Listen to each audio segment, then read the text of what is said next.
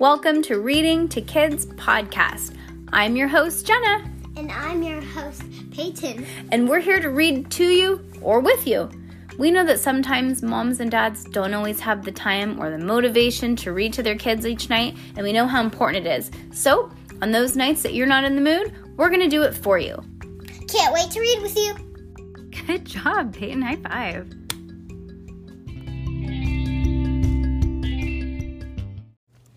This book is not Good for you. chapter. Do you remember a chapter? 27. It's 28. 28. Okay. Book number three by pseudonymous pseudonymous Bosch. That is hard to say. What page? Um, good job. We're on page 274. Chapter 28, The Pavilion.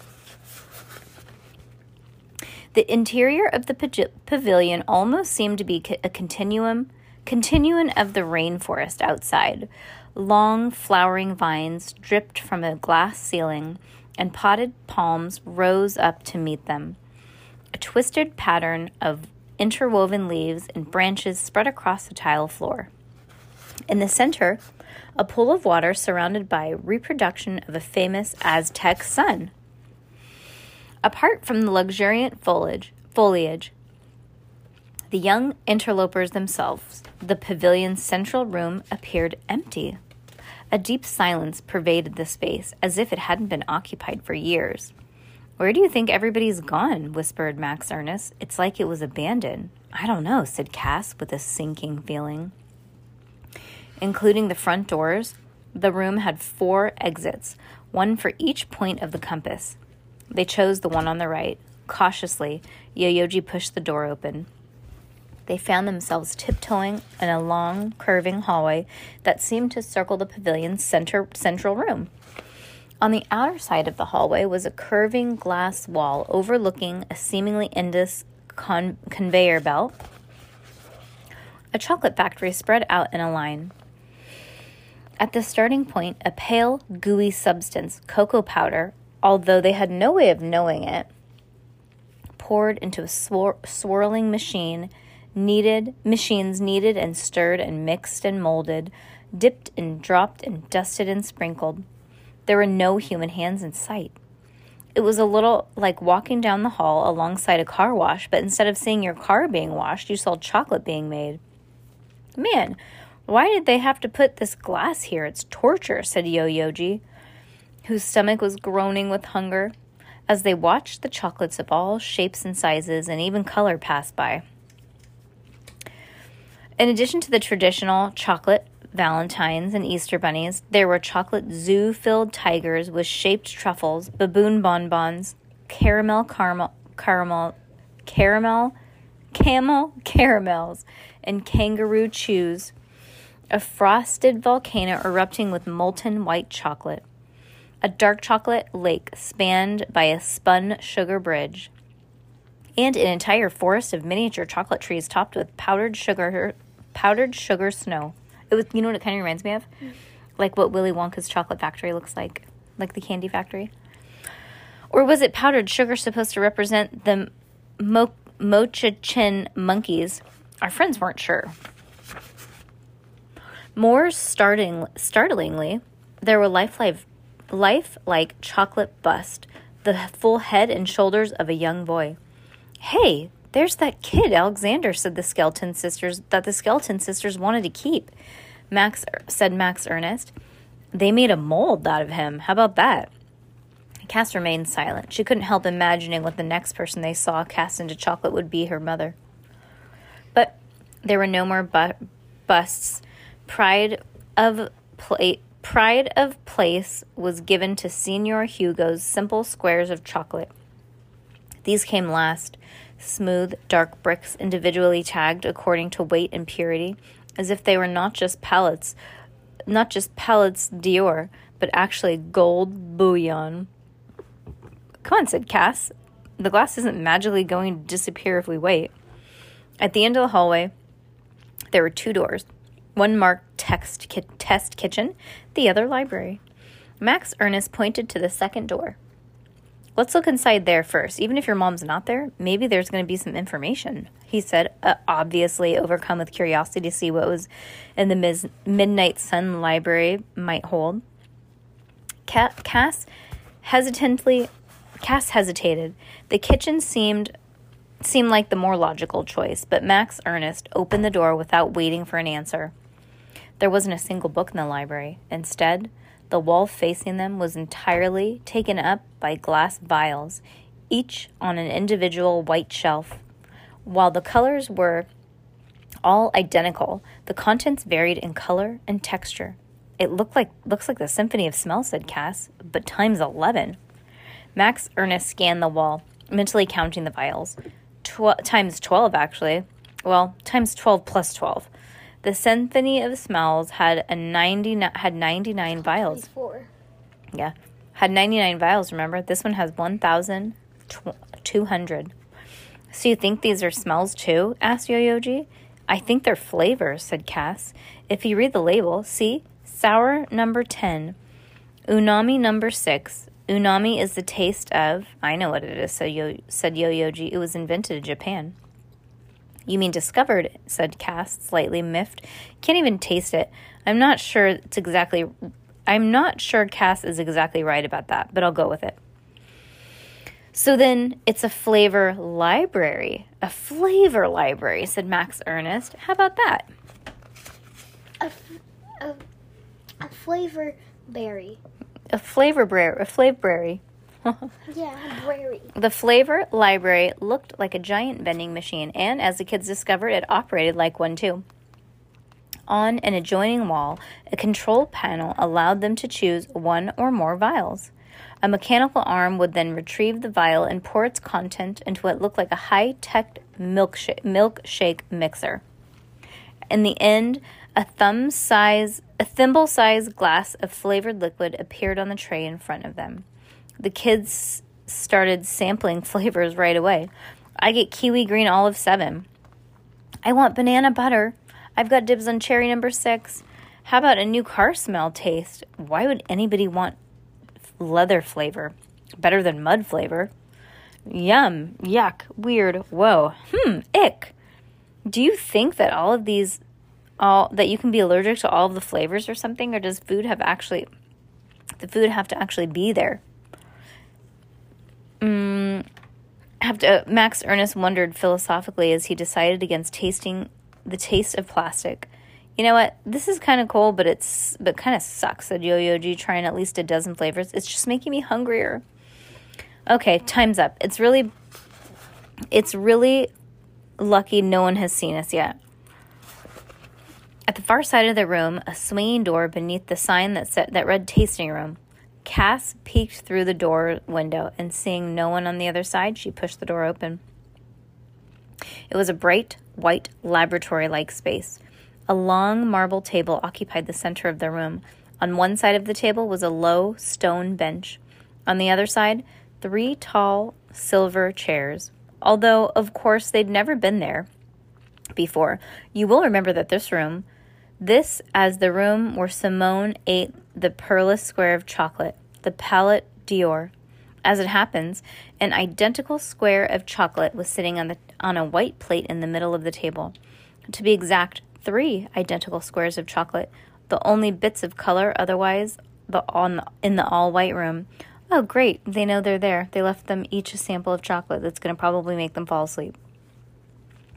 Finally, some chocolate we can really eat, said Yo Yoji, immediately approaching the table. And there's even three of them. Max Ernest looked askance at the chocolates. Are you sure we should? Cass shook her head in disbelief. Don't tell me you're worried about stealing from the midnight sun. Why is this any different from the flavors? I don't know. It's just strange that they'd be sitting out there like that. It looks like they're waiting for somebody. Whoever it is could come in any second. And if the chocolate's missing, they'll know somebody's here. Plus, we don't know what it, what's in it. Cass consist, considered, then turned to Yo-Yoji. He's right. It is the midnight sun after all. You could be using these to poison people or something. I don't care. I'm starving. Yoji, Yo Yoji popped one of the chocolates in his mouth. His friends watched with anxiety. His eyes widened. Oh no. He clutched his throat and gagging. I think I'm choked. Then he burst into laughter. I'm just kidding. Actually, it's amazing. I usually like milk chocolate, not dark chocolate, but this is the best I've ever had. Seriously, kind of the kind of like that mud flavor, but in a good way. Well, I can't have any of it anyways because I'm allergic, because my allergy, said Max Ernest, unconvinced. Good, more for me. Cass, you gonna have yours? Yo-Yo-Ji asked, licking the chocolate off of the corner of his mouth. Cass eyed the chocolate, trying to resist. Then she nodded. She was too hungry to say no. Wow, the survivalist is gonna eat candy sitting out there from the midnight sun. That's not very smart. Max Ernest watched, torn between jealousy and concern. I'm not even a survivalist. I know. As Cass devoured her piece of chocolate, she she looked blissful. Wow, that was really good. Man, I wish I man, I wish there were more, said Yo-Yo-Ji, finishing Max Ernest's piece. Me too. Maybe if we look, Cass spun around, scanning the room. Yo-Yo-Ji nodded. Yeah. Hi. What? Cass turned back to him, staggering staggering a bit. Whoa. That made me kind of dizzy. Hey, Yo-Yo-Ji repeated, his eyes rolling into his head. He lurched forward and raised his right hand, clutching the air. Yo-Yo-Ji, are you okay? asked Cass, struggling to stand up straight. Are you joking around again? Yo-Yo-Ji responded with a more guttural sound. His eyes closed now.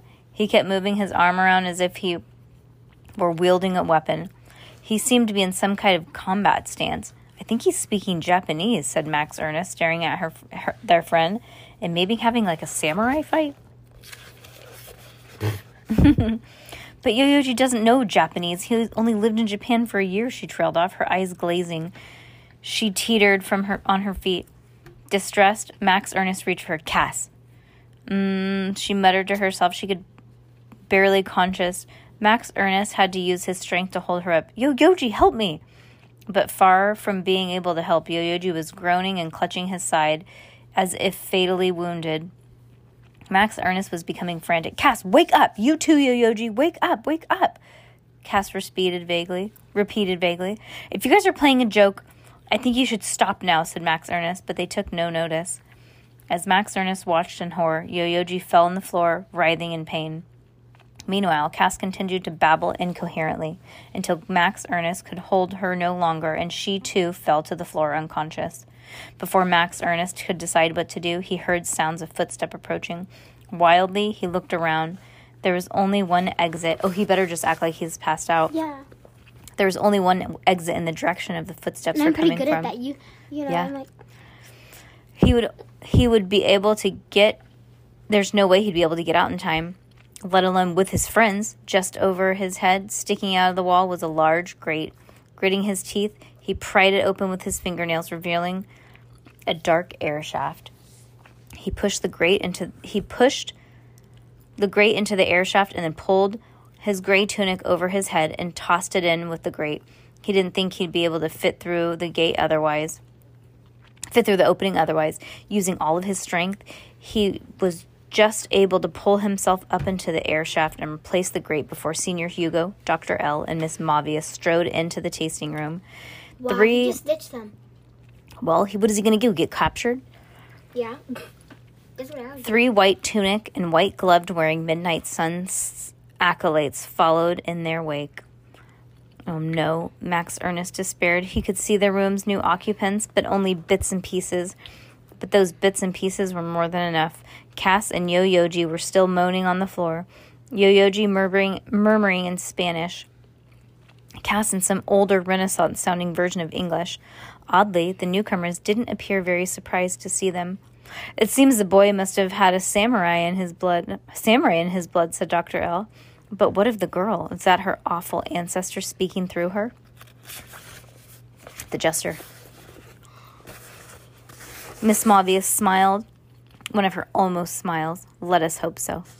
Max Ernest shivered, but it was uncertain to himself whether it was from hearing Miss Mavius speak or from the whoosh of air being sucked through the vent. With the chill, he realized where he was an air filtration sys- system. Forget the chocolate particles, all the dust in the room would be sucked through the grate in front of him. Horrified, he imagined hundreds of thousands of dust mites flying into his nostrils. Unfortunately, there was no way of getting out in the moment. He lifted his shirt to cover his nose. It was all he could do to protect himself from the army invading his invading allergens. Al- allergies. Yep. Not allergens. No, allergens. hmm Allergens are like things that cause allergies. Dr. L, ooh, that was loud. Dr. L leaned down and felt each of the kids' pulses in turn. He lifted their eyelids and opened their mouths, examining the reaction to the chocolate. I expect they will survive, he said over his shoulder, but in what condition I don't know. Where's the other one, the boy with two names? asked Senor Hugo. Miss Malvius snorted. Max Ernest, there's no way. Need to worry about him. He's helpless on his own. Listening through the grate, Max Ernest grimaced, insulted. Besides, his chocolate's gone. Wherever he is, he'll lose consciousness soon. Somebody will find him. It's the girl we want. Oh, and maybe you and I are not the same. Said maybe what you and I want are not the same. Said Senor Hugo. Who cares what you want? Said Miss Malvius. If we do not find the secret today, a great man will die. Miss Malvius motioned to her white motioned to her white gloved henchman. Take the Japanese boy out of here, but leave the girl on the table. While Yo Yoji was carried out, the unconscious Cass was laid on her back on the marble table, as if she were about to be carved up and eaten for dinner. Miss Malvius approached, and with her white gloved hand pushed another square of chocolate between Cass's lips. The secret. What's the secret? Miss Malvius whispered. We know you know it. As she spoke, Miss Malvius's breath fell onto Cass's morning like morning frost. Cass's face grew paler and paler, and her ears turned purple on that bordered on blue.